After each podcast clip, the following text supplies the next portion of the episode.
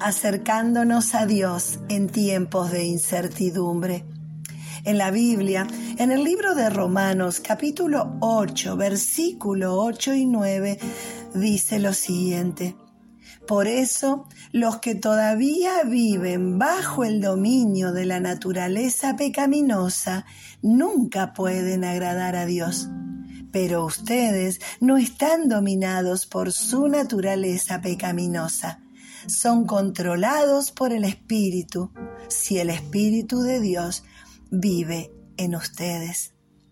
En el momento en que te acercaste a Jesús y le pediste que entre a tu corazón, en el momento en que decidiste que Dios sea el que guíe tu vida, en ese momento fuiste libre del control y del dominio de nuestra vieja naturaleza.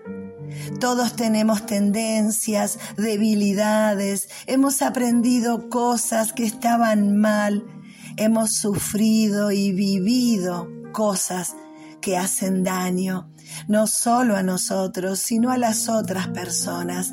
Pero en el momento en que pudimos tener un encuentro con Dios, Él comenzó a trabajar en nosotros y empezó a enseñarnos y empezó a mostrarnos qué cosas de nuestra vieja manera de vivir necesitaban ser cambiados.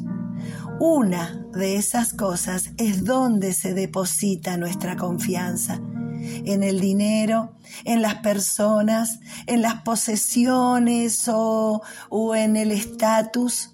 ¿Dónde está apoyado nuestro corazón? La verdad es que todas esas cosas pueden desaparecer.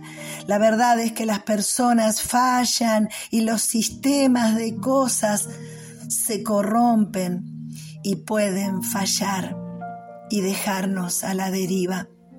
Nos equivocamos si ponemos toda nuestra esperanza en personas, en objetos, en instituciones, en eh, organizaciones, en cosas que nuestros ojos pueden ver y entender nuestra mente, porque la verdad es que todo eso será pasajero.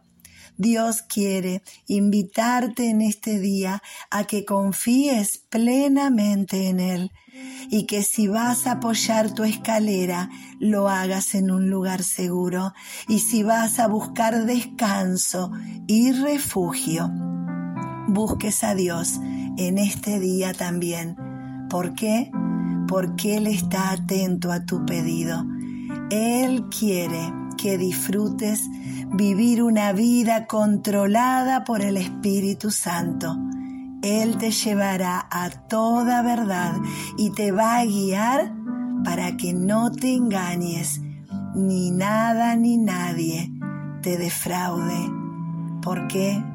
Porque tu corazón está apoyado en el que no cambia, no te abandona y no se olvida de vos.